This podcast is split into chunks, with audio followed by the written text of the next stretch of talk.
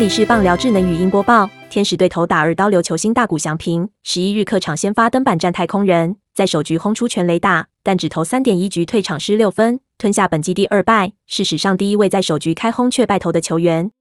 大谷翔平在一局上第一次上场打击，在二好三坏满球数之后，逮中太空人先发左投瓦德兹九十三英里的深卡球，轰出右外野阳春炮，今年第四十四轰，为自己先发投球先打进一分。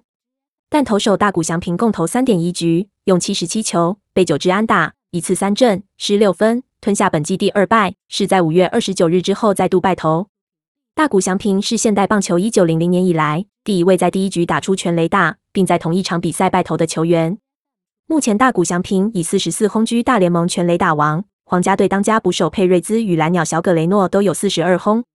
大谷翔平表示，这绝对是我追求的目标，我现在需要回归基本，尽可能是做高质量的击球。上一次先发投球用了一百一十七球，今天只投七十七球退场。大谷翔平表示，上次投球之后还有一点一点酸痛，今年赛季只剩下几个星期，我会专注保持健康去完成。